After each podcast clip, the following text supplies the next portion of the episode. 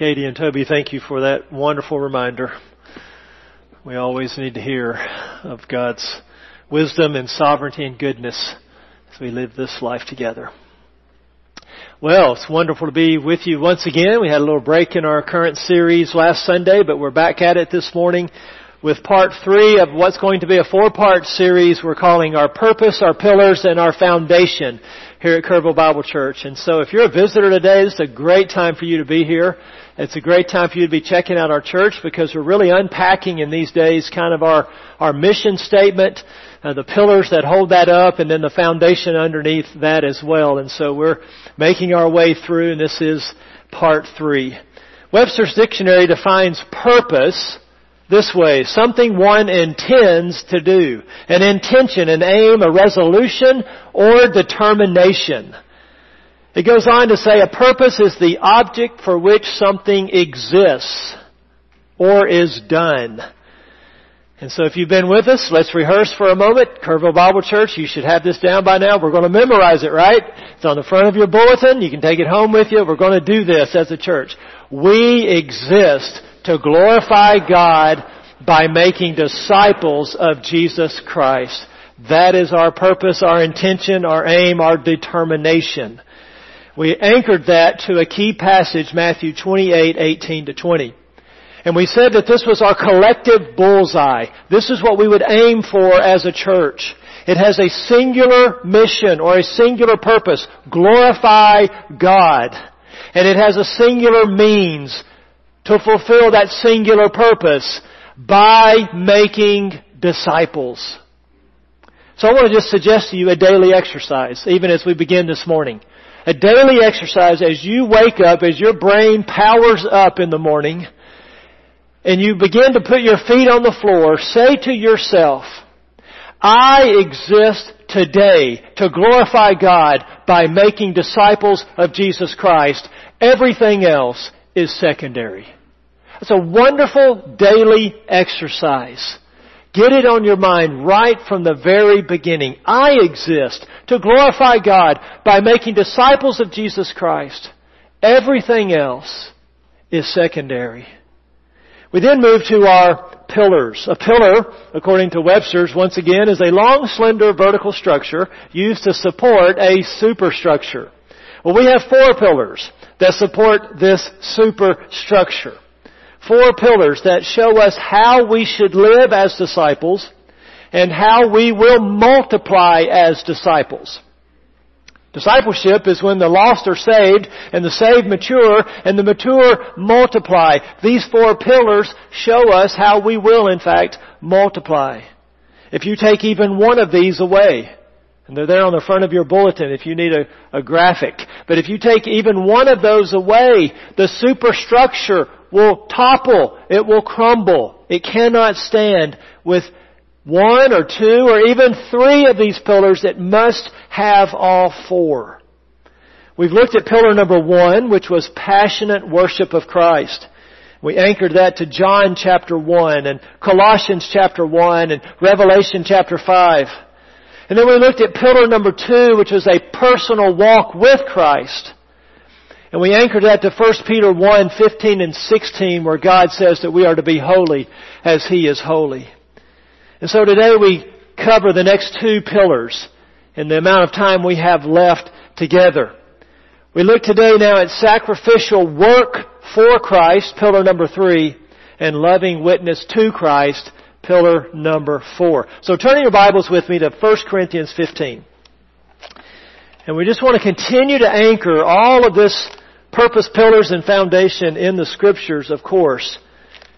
And so we will anchor today our sacrificial work for Christ in 1 Corinthians 15 and the last verse of this glorious chapter. This is the resurrection chapter. Paul unpacks various implications and applications of the resurrection of Christ throughout this chapter, and he comes to the end, and he says these words in verse 58 of 1 Corinthians 15, Therefore, my beloved brethren, be steadfast, immovable, always abounding in the work of the Lord, knowing that your toil is not in vain in the Lord. I just real briefly want to give you the the who, the what, and the why of this verse. The who. Based on resurrection truth, Paul says here in verse 58, my beloved brethren. This is addressed to Christians. This is addressed to you if you're in Christ this morning. If you're one who has recognized your sin before a holy God, if you are one who has recognized that Jesus died on the cross for your sins, paying your penalty, then he was buried and then he rose from the dead. If you believe in your heart that God has raised him from the dead and confess him as Lord, this verse is for you. This is not a verse for pastors only, missionaries only, Sunday school teachers only. This is a, a verse for every single Christian, no matter your age. Therefore, my beloved brethren, that's the who. The what is the command here to be steadfast, immovable, always abounding in the what? Work of the Lord. In the labor of the Lord, in the toil of the Lord. Based on the fact that Jesus is risen from the dead, based on the fact that you are going to get a new body and rise from the dead, based on the fact that you are loved by God and part of the family of God, plant yourself, be immovable, and always be about the work of the Lord. Always. Always always abounding in the work of the Lord. And then the why. Why, Paul? Knowing that your toil is not in vain in the Lord. Knowing that it's not for nothing. Knowing that it will count for eternity. Knowing that it will last and it will please the Lord because it's not in vain if it's in the Lord. If our work is in the strength of the Lord, if our work is through the power of the Lord, if our work is for the glory of the Lord, then it's not in vain. It's in vain when it's in our name. It's in vain when it's for our glory. It's in vain when it's in our own strength. And that's the kind of toil that is a waste of time and a waste of a life. But Paul says if you're a beloved brethren, you can plant your feet on this truth that you can always abound in the toil of the Lord Jesus because this will count forever. We take that by faith. So here is an anchor verse for our third pillar, sacrificial work for Christ. If disciples are going to be made and God is going to be glorified, Christians must work at it. Christians must labor at it. Christians must sacrifice for it. We said a couple of weeks ago that Jesus is the model disciple.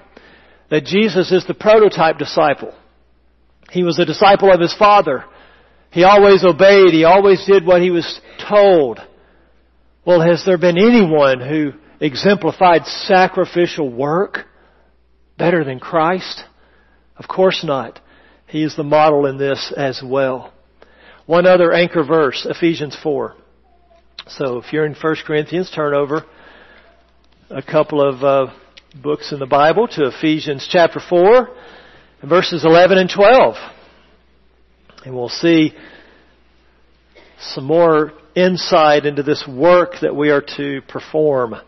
Verse 11, He gave some as apostles, and some as prophets, and some as evangelists, and some as pastors and teachers, for the equipping of the saints, the holy ones, as you, that's the beloved brethren of the other verse, for the equipping of the saints for the what? Work of service to the building up of the body of Christ.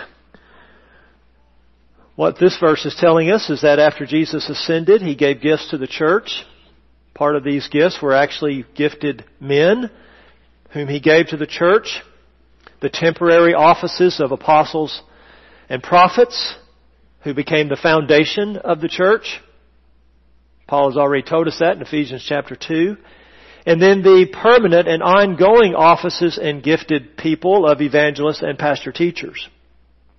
But verse 12 tells us why Christ gave these individuals to the church and why He continues to give these individuals to the church. They are in place, whether they were apostles and prophets or they are evangelists and pastor teachers, they are in place now to equip, outfit, the saints for the work of service. They're not in place for the saints to watch, do the work of service exclusively. They're there to equip the rank and file body of Christ to do the work of Christ to build up the body, as it says. So if you're a saint, you're not here to watch, you're here to what? Work. You're not here to watch me work. You're here to work. You're not here to get, you're here to what? Give. To whom much is given, much will be required. We are called to work then. Paul's example was this all through his letters. He uses words like labor, hardship, toil, striving. He speaks of working night and day and night and day. Paul describes the work of eldering as those who diligently labor among you. Labor among you. You read the writings of Paul, you find a man who is saturated with the book of Proverbs. Paul extolled discipline. He praised hard work. He held up the call of God on every person to carry your own weight. Carry your own weight. Bear your own burden, he says in Galatians 6. There are some weights that are too heavy for us to carry and then we need help of the body of Christ. But there's a normal weight that we're all expected to carry on our own. Paul would say then, I think in our terms, don't be a freeloader. Don't ride through life as a Christian on someone else's work. All are called to work. Paul compared ministry itself to the toil of the hard-working farmer. This is an analogy he used with Timothy. Timothy, be like the hard-working farmer. What is farming? Plowing, sowing, weeding, reaping, repeat process plowing, sowing, weeding, reaping. Is there any vocation that is more hard work than farming year round, round the clock? Paul is telling us in that that ministry is work. it's not a hobby. It's not a pastime. It's not an interest that you do if you can work it into your schedule if it's convenient. We are called to work. And beloved, there is nothing easy about our purpose. We go back to the superstructure, glorifying God by making disciples of Jesus Christ. There's nothing easy about that. There's nothing in that purpose that's going to just come by happenstance. It's not just going to magically appear. No, glorifying God by making disciples takes sacrificial work. When we became Christians, we became employees of Christ. When we acknowledged His Lordship, we accepted that we are slaves of Christ.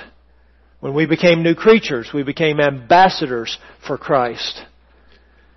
If we confess Him as Lord, then we're confessing ourselves as slaves. That's the way it works. And so all Christians are called to give, and they're called to spend, and they're called to labor, and they're called to toil in the Master's strength and for the Master's glory. Paul calls himself a fellow worker of God, a fellow builder of God. And this is what it takes to make disciples. This is what it takes to be a disciple. I ask you this morning, are you a Christian on perpetual vacation? Have you taken early retirement?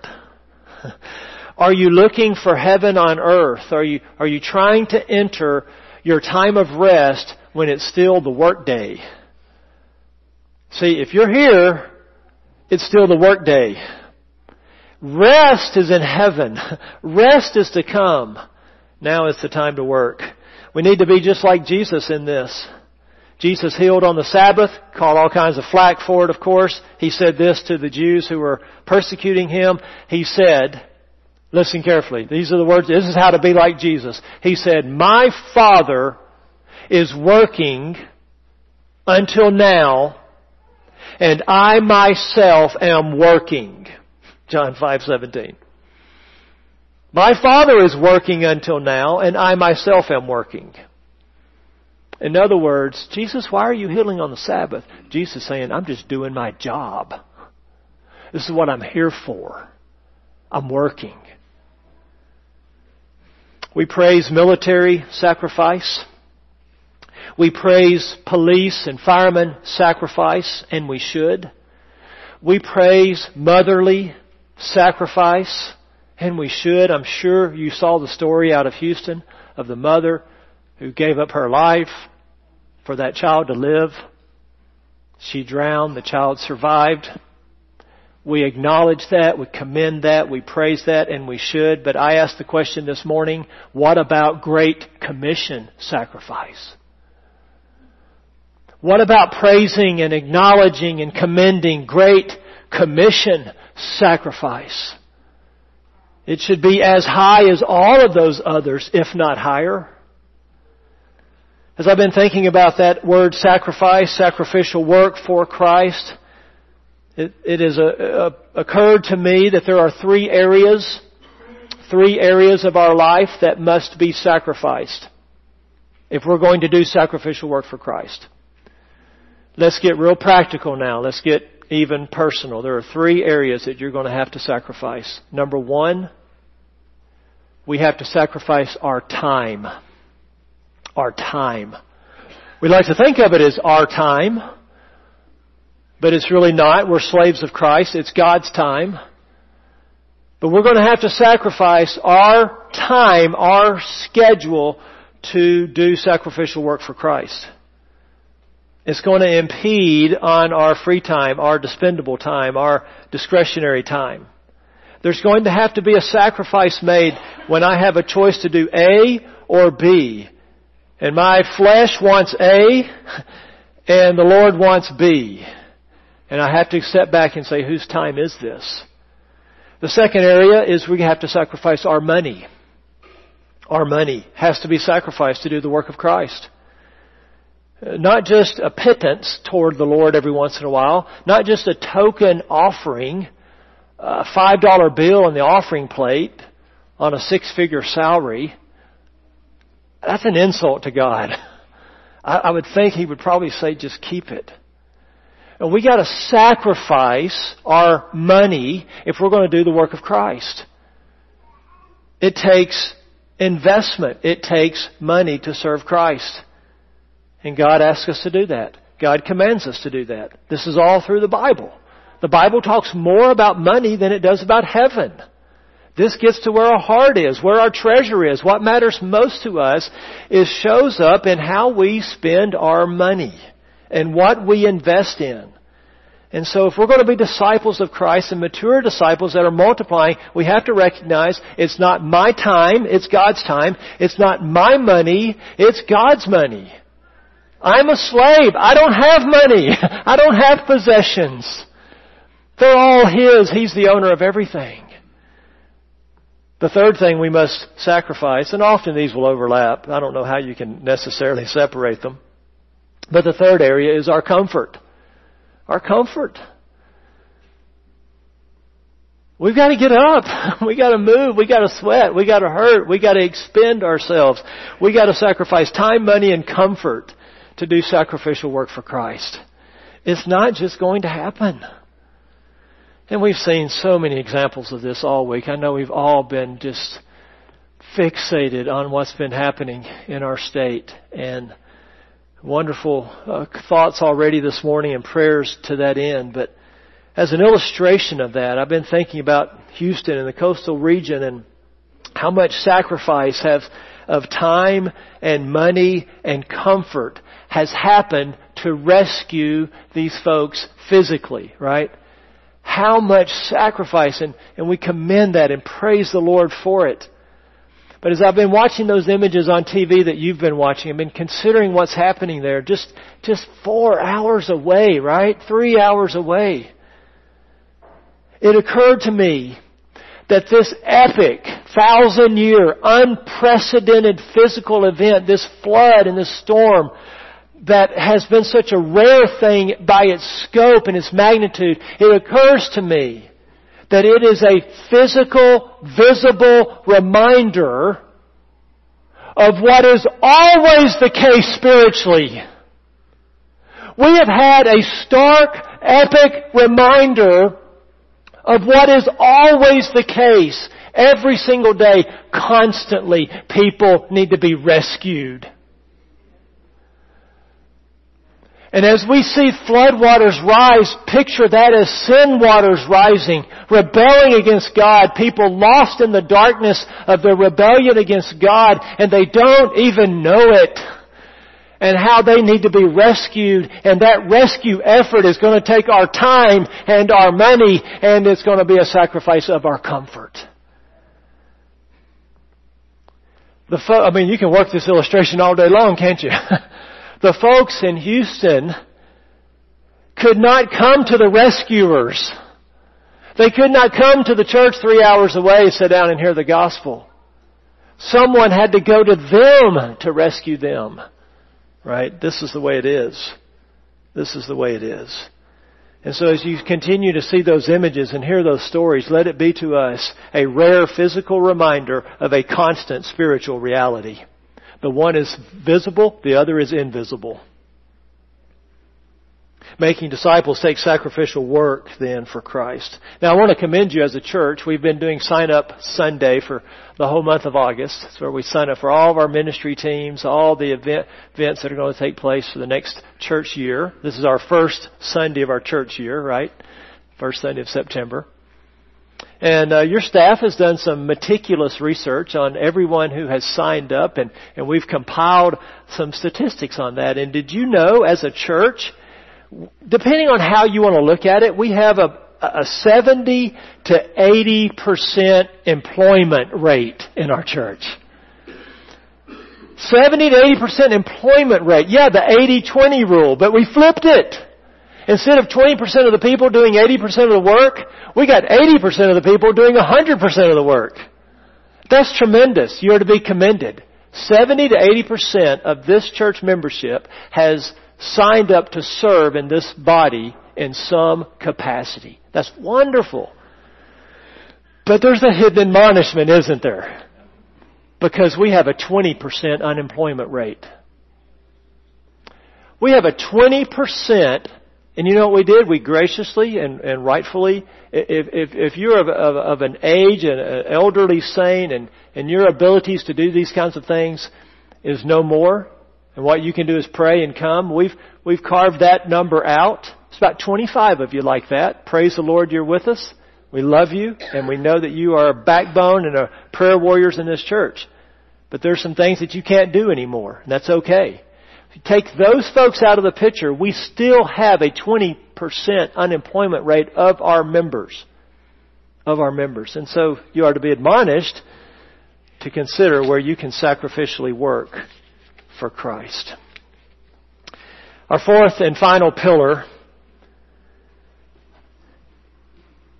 is loving witness to Christ. So we started with passionate worship and personal walk and sacrificial work and now loving witness. If you know your Bibles well, you'll know the answer to the, these series of questions. Who gave Paul the most grief in his life? Who was the first to run him out of town? Who came behind him to undo his gospel efforts? The answer? The Jews. And yet, this is what he said about them in Romans 9. He said, I have great sorrow and unceasing grief in my heart. For I could wish that I myself were accursed, separated from Christ for the sake of my brethren, my kinsmen according to the flesh, who are Israelites. That's Romans 9, 2 and 3, and that is loving witness. These were the people who gave him grief, ran him out of town, chased him from town to town, and tried to undo everything he poured his life out for. And he says that he would be, if he could, separated from Christ for the sake of his kinsmen. Who perverted the gospel in the first century? Who kept trying to add law back to the gospel of grace? Who kept trying to add circumcision to repentance? The same ones, the Jews and the Judaizers. And yet Paul said this, Brethren, Romans 10:1, Brethren, my heart's desire and my prayer to God for them is for their salvation. That is loving witness. Here is Paul giving us an example of not only loving witness, but loving witness to his personal enemies, to those who hated him, to those who stoned him, gave him 39 lashes across his back, kicked him out of the synagogue, time after time after time, and all he was doing was giving them good news. And they turned on him like venomous snakes. And he said, Brethren, my heart's desire and my prayer to God for them is for their salvation. Of course, Paul is rooted in Jesus' own teaching here. Jesus said, love your enemies, do good to those who hate you, bless those who curse you, pray for those who mistreat you. The best way you can love your enemy is to witness to them about Jesus Christ. Peter writes 1 Peter mostly to Gentile believers. They were being persecuted by Gentile unbelievers. The Gentile unbelievers of the first century were trying to intimidate the believers to silence them with threats and verbal abuse. When we are intimidated often, when we are abused verbally, when we are persecuted, for some of us, our natural instinct is going to be to lash out, right? Fight back. Don't tread on me. You know, you're the enemy.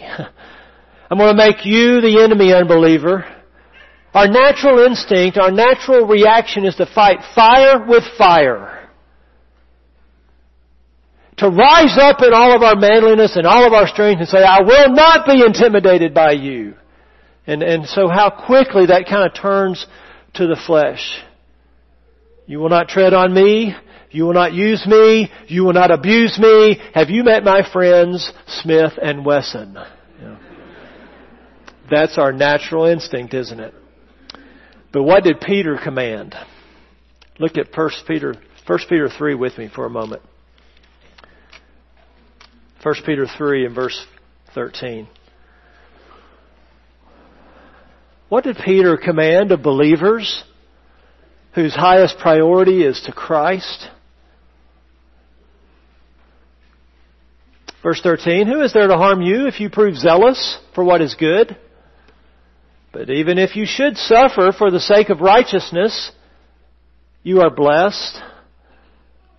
1 Peter 3:14 and do not fear their intimidation and do not be troubled. It's literally do not fear their fear. They're, they're terrorists. They're trying to instill fear into you. Don't. Instead, verse 15, how do I not fear their intimidation and how am I not troubled? Verse 15, you set apart Christ as Lord in your heart. You set apart Christ as Lord, always being ready to make a defense to everyone who asks you to give an account for the hope that is in you, yet with gentleness and reverence. That's loving witness. So these are people trying to harm them. They're suffering for the sake of righteousness. They're trying to intimidate them. Peter says, you need to get alone, get on your knees, bow your head before King Jesus and set Him apart as Lord in your hearts, which means being willing to die for Him, being willing to suffer for Him. And now you're ready to make a defense. And as you make a defense to these very people who are causing you to suffer, you are to defend the faith with gentleness and reverence. It's literally the word fear again. As we interact with people that would seek to intimidate us, it is to be with Christ like gentleness and even fear, respect. That, that would be a, a really good translation for reverence. Respect. You respect that person. You respect what they believe. You respect where they've been. You respect their story. You respect their situation. Respect is not agree. Respect is not commendation. As we're dealing with folks who don't want to hear our message, we are to do this always with gentleness and reverence. This is part of then loving witness. I want to ask this question then as we consider loving witness as a fourth and final pillar. What are we missing as a church? What are we missing to do loving witness? Are we missing knowledge? Do we not know the gospel? Is that a problem? It's not a problem, is it? We know the gospel, right? We don't, we don't have a knowledge problem. Do we not have love? The Bible says the Holy Spirit's been poured in our hearts. The love of God's been poured in our hearts through the Holy Spirit who's been given to us. If you're a Christian, a, we have the Holy Spirit. So is love the problem? No. Is opportunity the problem? Do we not have opportunity to have loving witness? Is that a problem? No. Every single unsaved person we encounter is opportunity. However we might encounter them. So what's missing is not knowledge, nor love, nor opportunity. Then what is missing? And I'm going to suggest an answer to you. And it may be something you've never thought of. I think what is missing is accountability. Loving witness is our collective job as Christians, but we don't hold ourselves and we don't hold each other accountable to do it. We talk about accountability in all kinds of other areas, and we're accountable to show up for work on this week, Tuesday morning, I guess. We're accountable to our spouses at certain places and levels of life, and our kids are accountable to other. Accountability is everywhere, but all of a sudden we got this whole area of our Christian life that we don't hold each other accountable.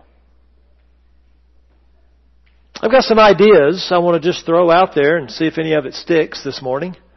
And we're almost done, so just bear with me. I haven't been up here that long actually. So I have some ideas to encourage accountability to our loving witness.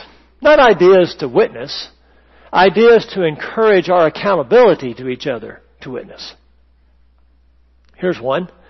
What if we had a members only section on our website and every member of our church was listed on that website and you had the ability to go to that website and you plug in the first name of the person you are trying to reach with the gospel of Jesus Christ. And then you can put little snippets of updates and success stories and celebrate victories together. And then if we all go to that website and we look and you don't have a name by your name as somebody you're trying to reach, then you just got held accountable. Somebody says, oh, that sounds like legalism. Is going to work legalism? Is taking out your garbage legalism? Is mowing your yard legalism? We've, we've totally perverted what legalism really is. What would be wrong with this? I would welcome it. I need it personally. This is the kind of pressure that would be good, would it not? Here's another. How about home group leaders? As home groups, some of them start tonight. Ours does. Others do as well. What if home group leaders spend some time in each home group to hold each other accountable for intentional conversations with unbelievers throughout the weeks that you haven't met?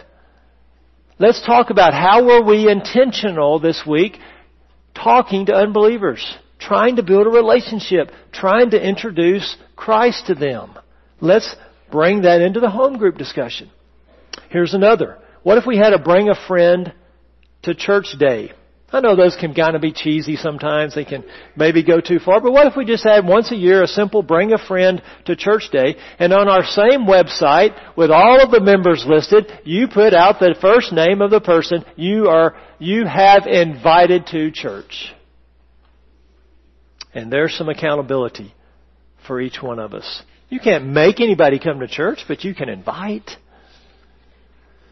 Let me just dream with you for a minute. Let's think outside the box for a minute. Let's think in some ways that Kerrville Bible Church has probably never thought of for a minute. As we think about loving witness as the fourth and final pillar. What if the whole year we did nothing but Sunday school, church, and outreach. What if we took a year as a church and said, we're canceling everything except Sunday school, church, and outreach? And, members of our church got involved with a boys club or girls club in Kerrville, or backyard Bible clubs, or you became a mentor at one of the local elementary schools, or you coached little league sports with a goal to glorify God by making disciples of Jesus Christ, or you looked into getting involved in a jail ministry, or you did nursing home visits. We've got five or six nursing homes here.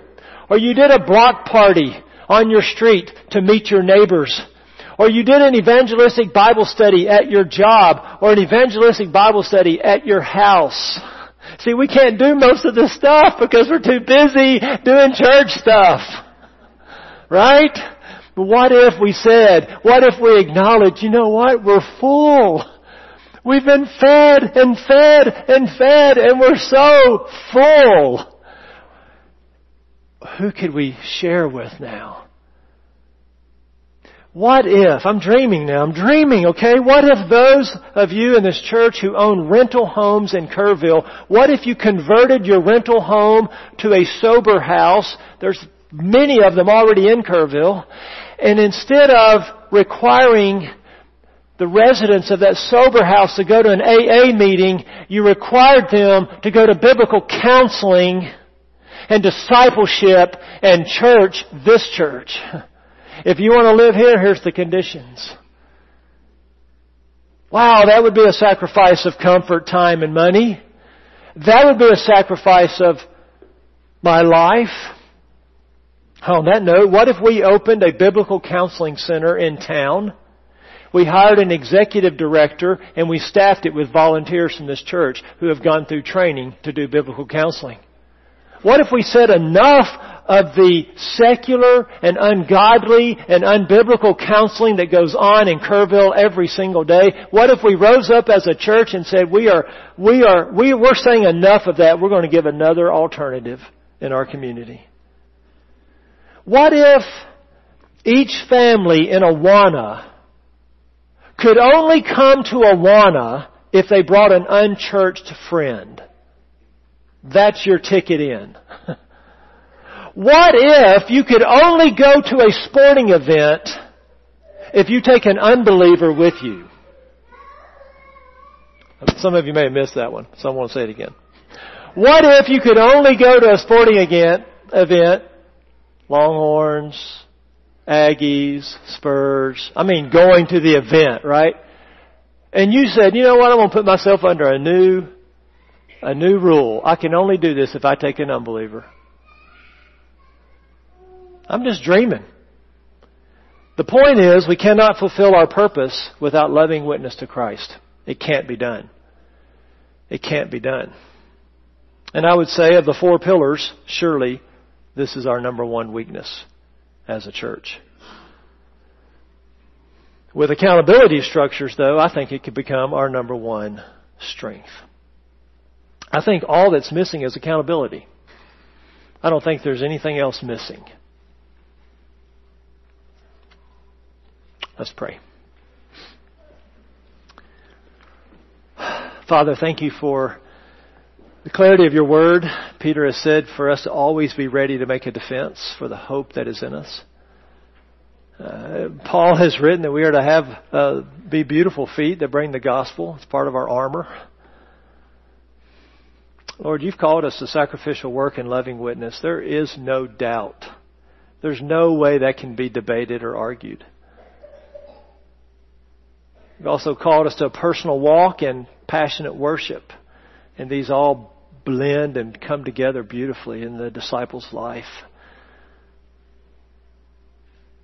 Father, I pray you do with this uh, message what it would please you to do in the hearts of your people here. I pray that we would be challenged and convicted and encouraged and strengthened for the task, the unfinished task of the Great Commission that lies before us. And we ask it in Jesus' name. Amen.